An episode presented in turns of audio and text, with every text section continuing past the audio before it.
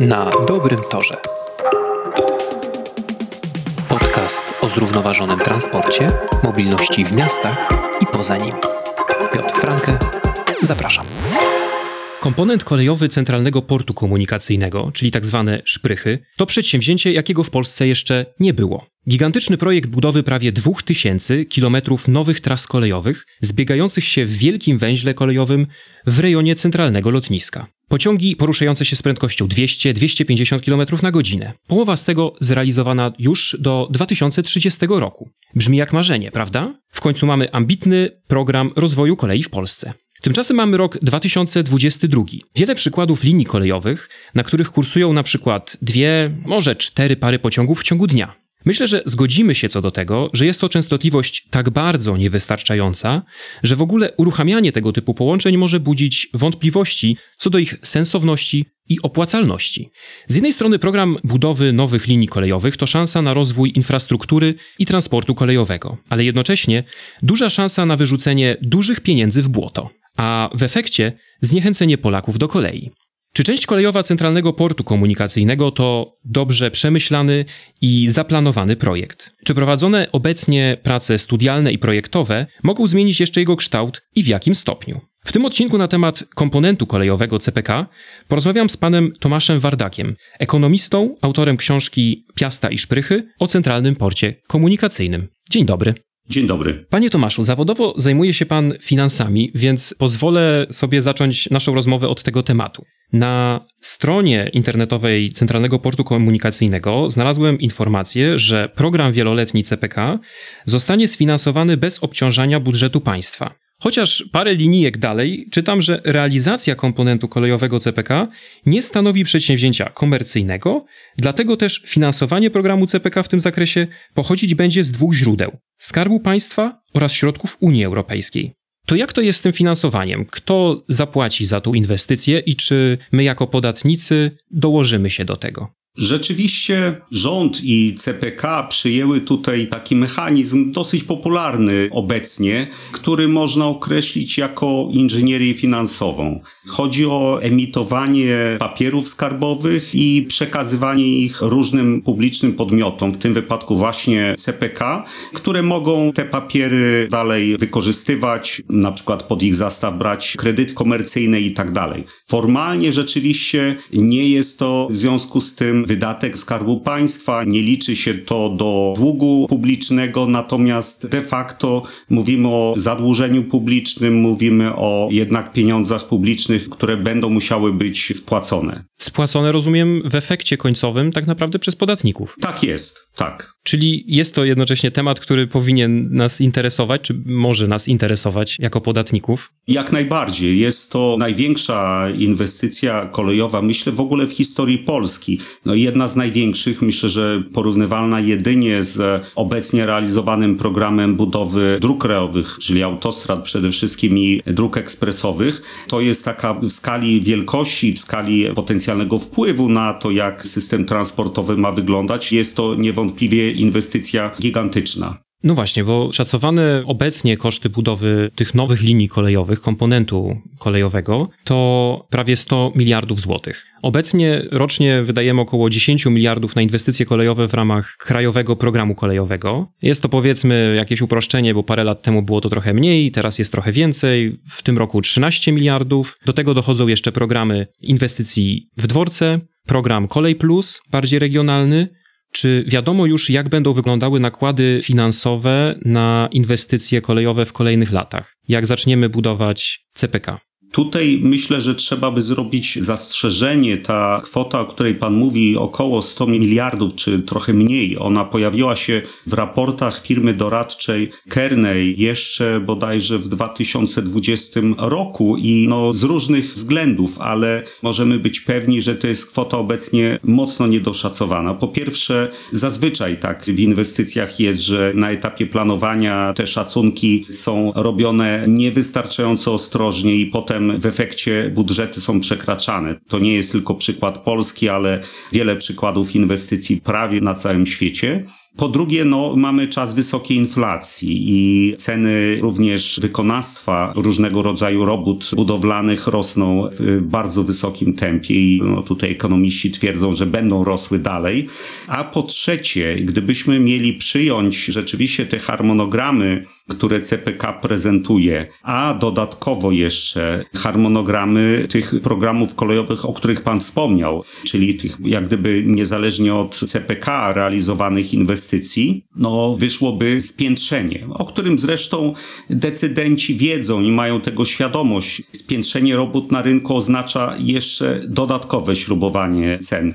W efekcie mówilibyśmy o no, kwotach, które są znacznie, znacznie wyższe od tej, o której Pan powiedział. Tutaj wśród ekspertów, wśród osób, które tą tematyką się zajmują, różne szacunki chodzą. Być może w ciągu kilku tygodni poznamy pierwsze liczby, pierwsze szacunki, takie bardziej precyzyjne kosztów poszczególnych inwestycji w ramach komponentu kolejowego. One mogą nam dać lepszy obraz sytuacji, ale myślę, że jest niemal pewne, że mówimy o dużo, dużo większych kwotach. To jest jak gdyby jedna rzecz. Do tego chciałbym dodać jeszcze inną, bardzo ważną. Mianowicie szprychy to nie tylko nowe inwestycje, czyli nowe linie kolejowe, to jest również modernizacja istniejących ciągów.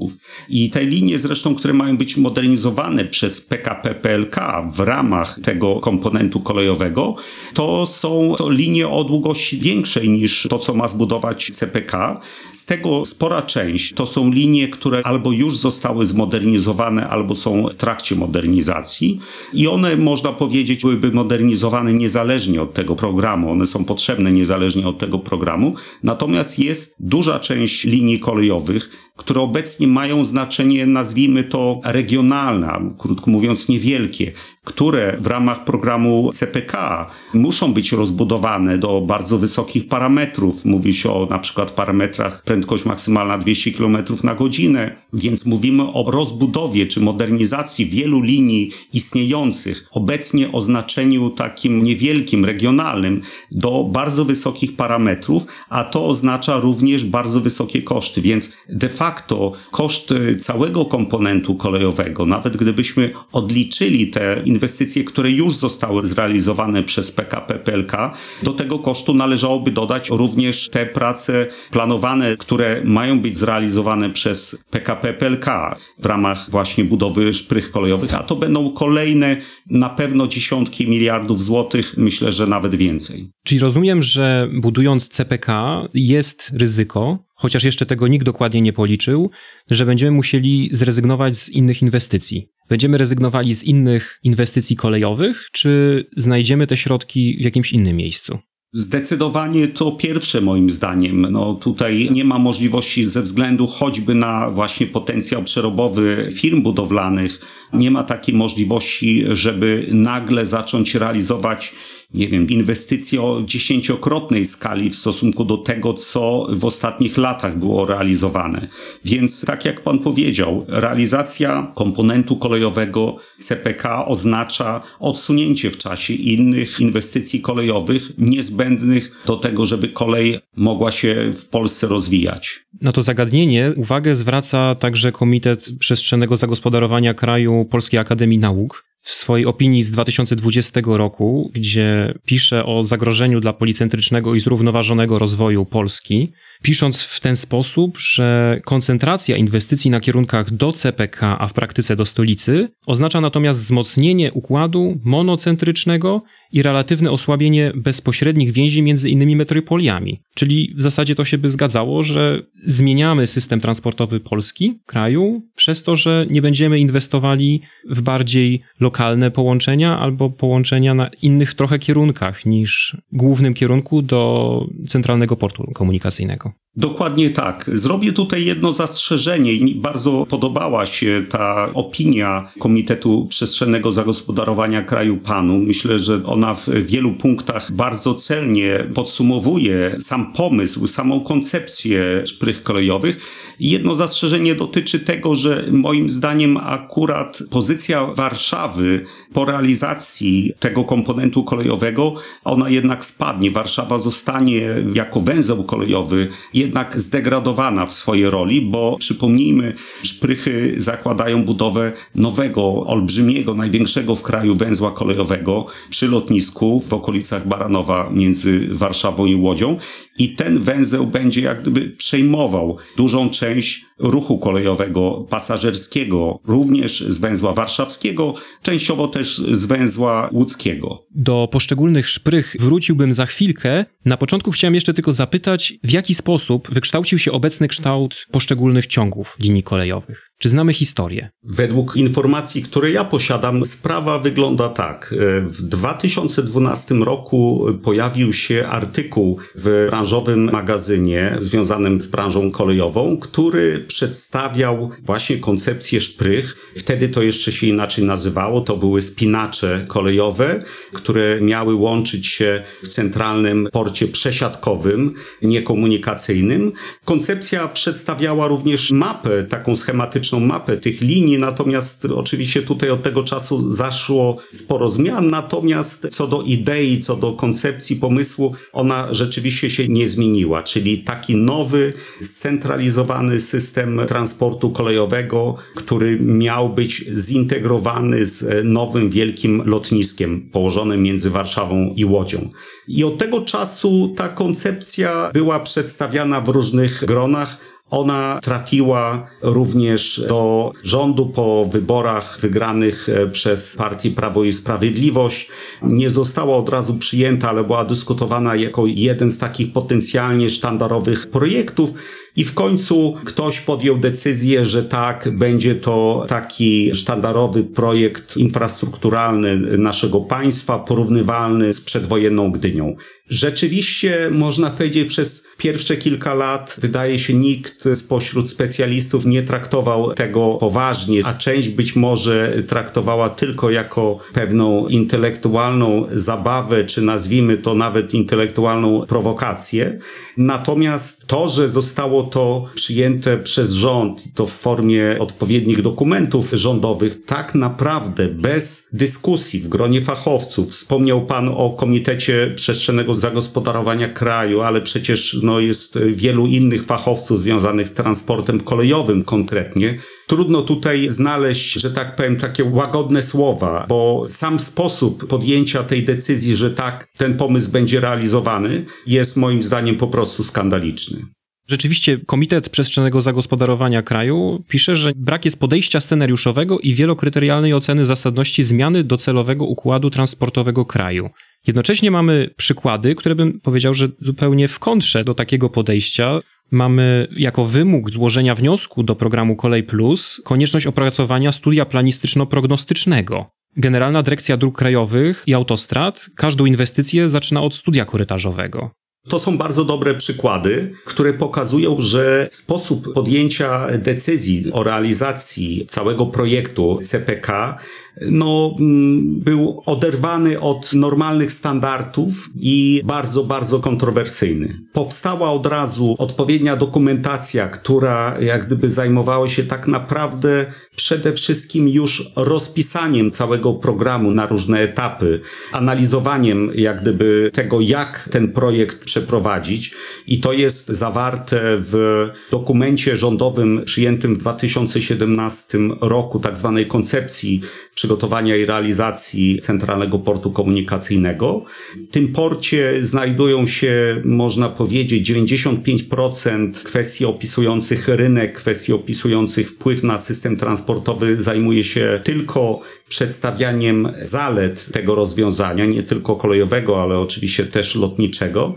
Natomiast, tak jak Pan wspomniał, nie ma żadnej analizy dotyczącej tego, czy to jest optymalne rozwiązanie, czy to jest optymalny projekt dla Polski, czy ten projekt pasuje w ogóle do potrzeb transportowych naszego kraju. I paradoks tego, że największa inwestycja kolejowa, jedna z największych inwestycji infrastrukturalnych w naszej historii, decyzja o realizacji tej inwestycji nie była poparta nawet taką analizą, jaka jest robiona do rewitalizacji, do projektu rewitalizacji jakiejś lokalnej linii kolejowej. A rzeczywiście tak to wyglądało niestety. Z drugiej strony CPK opracowało pasażerski model transportowy. Więc mamy jakąś prognozę i mamy jakieś dane prognostyczne na temat ruchu pasażerskiego. Tak jest. To była bardzo cenna inicjatywa. Rzeczywiście spółka CPK przejęła ten model z PKP i uzupełniła go o zakładane swoje inwestycje. To sam fakt, że taki model został przygotowany i te prognozy zostały przygotowane, należy absolutnie docenić.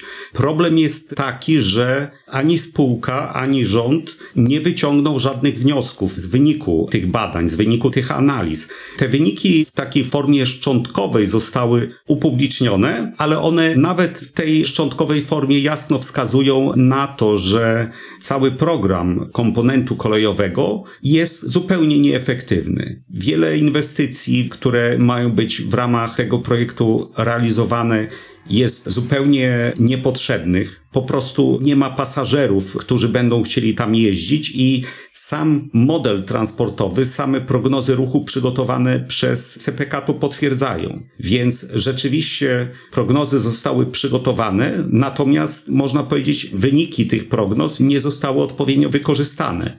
Więc tutaj mamy jak gdyby kolejny paradoks tego, jak ten projekt jest realizowany. No dobrze, ale żebyśmy tylko i wyłącznie nie narzekali, to przeczytałem pana książkę i mam wrażenie, że widzi pan niektóre inwestycje czy niektóre linie jako potrzebne i nie ma pan do nich takich zasadniczych zastrzeżeń. Z inwestycji, które są do zrealizowania przez CPK, na pewno warto wyróżnić tą linię kolejową, o której się od dawna mówi, od dziesięcioleci niemalże, czyli Warszawa-Łódź-Wrocław, również z odgałęzieniem w stronę Poznania. Ona w różnych wariantach była analizowana, a nawet poprzednie władze podjęły działania w celu jej realizacji, powstały pewne analizy z nią związane, to był tak zwany projekt Y. Obecny projekt nieco różni się od tamtej wersji, Natomiast bardzo ogólnie należy stwierdzić, że to jest zapewne najmniej kontrowersyjna część całego komponentu kolejowego CPK. Oprócz tego warto wskazać na dwie inwestycje, które są w tym programie wymienione jako inwestycje, które są do realizacji przez PKP PLK, czyli linia na południe od Krakowa, to jest Podłęże Piekiełko, to jest taka linia kolejowa, która też jest już przygotowywana do realizacji właśnie przez PKP PLK, która no, w sposób znakomity poprawi komunikację między Krakowem Nowym Sączem, również w znaczny sposób między Krakowem i Zakopanem, bardzo potrzebna, chociaż droga na pewno w realizacji będzie ta linia. Drobna inwestycja, o której też warto wspomnieć, kolejowa obwodnica Nowego Dworu Mazowieckiego, która też ma poprawić komunikację czy wylot z Warszawy w stronę Olsztyna i Trójmiasta. Natomiast być może poza niewielkimi inwestycjami reszta moim zdaniem jest albo pod znakiem zapytania, albo do wyrzucenia, do wyeliminowania łącznie z nową linią kolejową, która ma łączyć CPK z Trójmiastem, która będzie przebiegała od CPK w stronę Płocka, Włocławka i dalej w okolicach Grudziądza do Trójmiasta. W całości jako projekt, czy przy takich założeniach, w jakich ona obecnie funkcjonuje?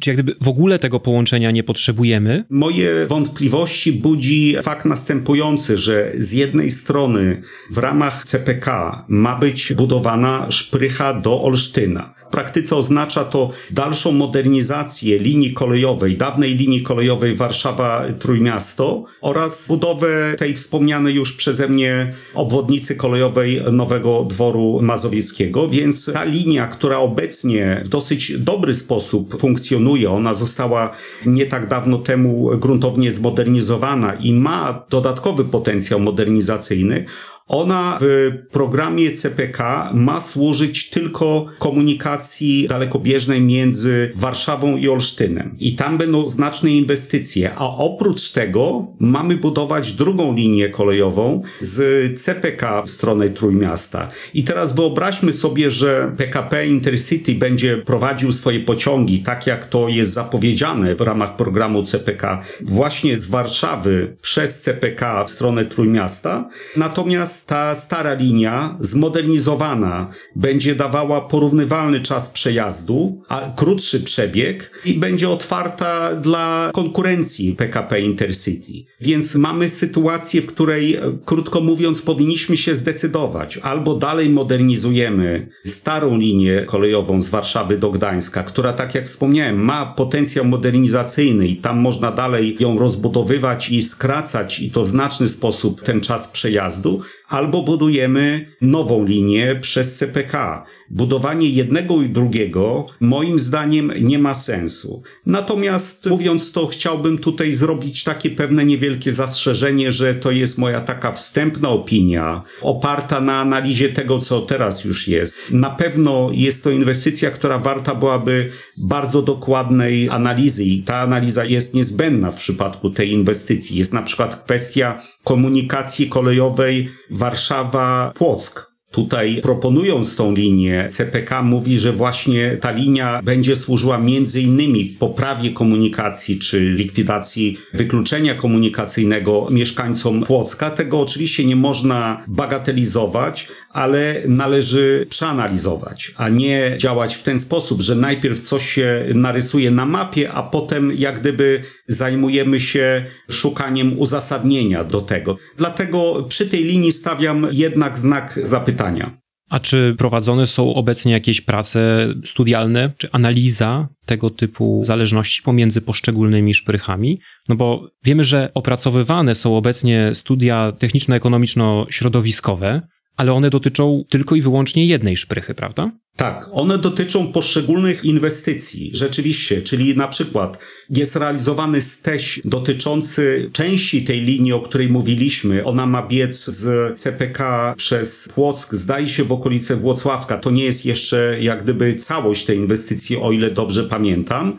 Natomiast czy ona również ma uwzględniać możliwość innego trasowania, czy innych wariantów? No nie, więc te analizy, one rzeczywiście prowadzone są w oderwaniu od siebie. I tutaj to, co wspomniałem, te kłopoty, jak gdyby praktyczne związane z realizacją tego komponentu w przypadku bardzo ważnej jednak relacji Warszawa-Trójmiasto, to jest przykład, ale mamy też przykłady dużo bardziej jaskrawe w innych miejscach tej sieci, która została zaplanowana, no i ma być realizowana. Jakie jeszcze w takim razie odcinki budzą bardzo poważne wątpliwości? Choćby mój ulubiony przykład, czyli Warszawa-Nowy Sącz. Wspomniałem już o tej ważnej, potrzebnej inwestycji, która ma być realizowana przez PKP PLK, czyli nowa linia kolejowa na południe od Krakowa. Powstanie dzięki temu no, bardzo dobry, bardzo efektywny ciąg komunikacyjny dla pasażerów z Warszawy, którzy chcieliby jechać właśnie czy na Podhale, czy na Sądecczyznę. Jednocześnie w ramach komponentu kolejowego ma być zrealizowana dodatkowa szprycha, która będzie łączyła Warszawę CPK i Nowy Sącz. Wymaga modernizacja tak naprawdę budowy nowych linii kolejowych na wielu odcinkach między Kielcami i Tarnowem, a również zakłada budowę nowego odcinka kolei o takich parametrach dużych prędkości między Tarnowem i Nowym Sączem. Więc no to jest sytuacja, krótko mówiąc, idiotyczna gdzie z jednej strony PKP PLK inwestuje olbrzymie pieniądze w bardzo potrzebny, tak jak wspomniałem, projekt, który ułatwi komunikację między Krakowem i Nowym Sączem, a z drugiej strony jest budowana druga linia kolejowa o bardzo wysokich parametrach. Inny przykład, który warto wspomnieć, to połączenia transgraniczne, których e, nie należy bagatelizować, ale należy też oceniać realnie potencjał komercyjny tych połączeń. Mamy na przykład relację Warszawa Praga czeska, gdzie po realizacji szprych teoretycznie pociągi będą mogły jeździć trzema różnymi trasami. Przez Wrocław, albo przez Katowice, albo omijając Katowice przez Czechowice-Dziedzice i Ostrawę. Więc mamy do czynienia z takim jak gdyby zupełnie nieprzemyślanym planowaniem inwestycji w ramach szprych, które po prostu Wystarczy spojrzeć na mapy załączone do pasażerskiego modelu transportowego, które pokazują potoki pasażerskie planowane w 2050 roku, czyli wiele, wiele lat po zrealizowaniu tych inwestycji, które pokazują, że takie trasy, o których mówiłem, na przykład właśnie Tarnów, Nowy Sącz, potoki pasażerskie na tych liniach będą minimalne. I budowa ich nie ma absolutnie żadnego uzasadnienia, ona będzie oznaczała tylko koszty dla budżetu, dla nas wszystkich, dla środowiska, dla lokalnych społeczności. Czyli jeżeli będziemy mieli bardzo małe potoki pasażerskie na takich liniach, to zachodzi duże prawdopodobieństwo, że przewoźnicy także nie będą chcieli wysyłać pociągów na takie linie. Co wiemy o założeniach dla planowanego rozkładu jazdy w takim docelowym układzie? Znamy jakieś liczby pociągów, relacje pomiędzy którymi one miałyby kursować?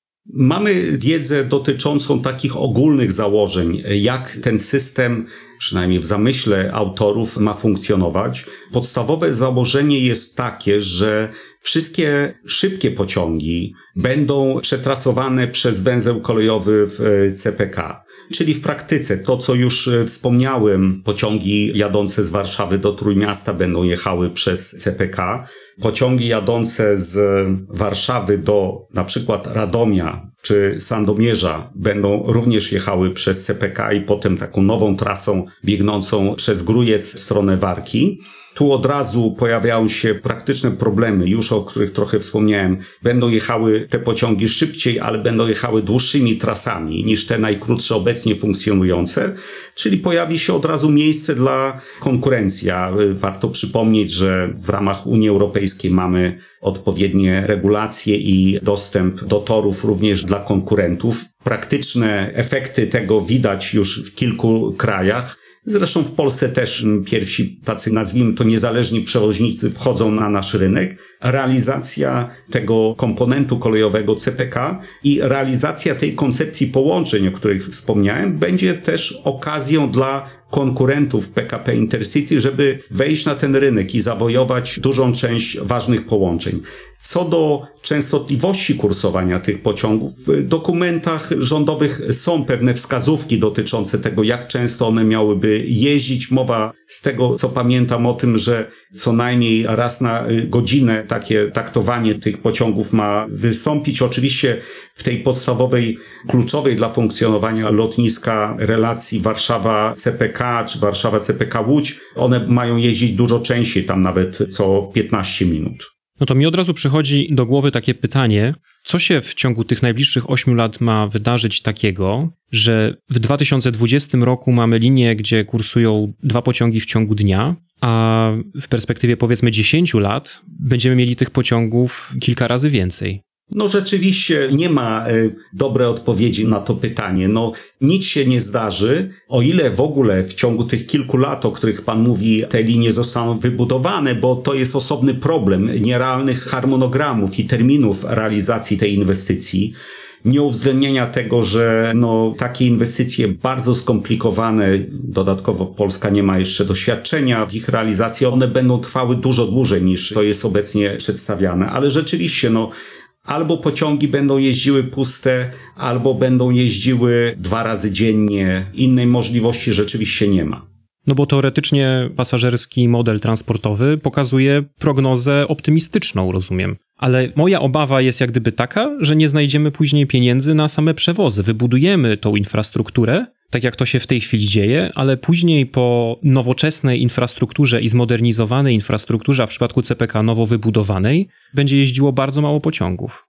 Rzeczywiście będzie dylemat. Albo puszczamy puste pociągi, albo bardzo mało. No, innej możliwości nie ma. Tak czy inaczej, wykorzystanie tej infrastruktury będzie bardzo słabe i koszty funkcjonowania tego systemu będą również nieproporcjonalnie wysokie do efektów ale uważam, że sygnał ostrzegawczy i informacja o zagrożeniach związanych z poszczególnymi projektami powinna wynikać ze studiów techniczno-ekonomiczno-środowiskowych. Czy możemy mieć taką nadzieję, że te studia zweryfikują jeszcze założenia i zmienią kształt w ogóle komponentu kolejowego?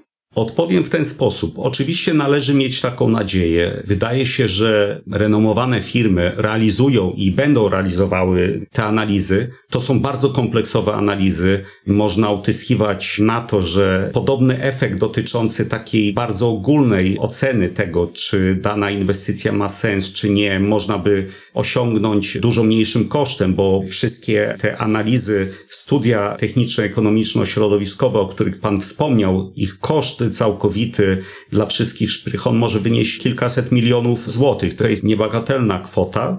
Z jednej strony należy mieć nadzieję, że tak się stanie, że rzeczywiście będzie to okazja do tego, żeby decydenci zweryfikowali listę tych inwestycji. Z drugiej strony pojawia się pewna wątpliwość, bo przecież taka okazja już była w momencie przygotowania prognoz ruchu w ramach pasażerskiego modelu transportowego. Tam ewidentnie już widać, że efektywność wielu inwestycji jest bardzo niska, że te inwestycje nie mają żadnego uzasadnienia, a mimo to prace są realizowane.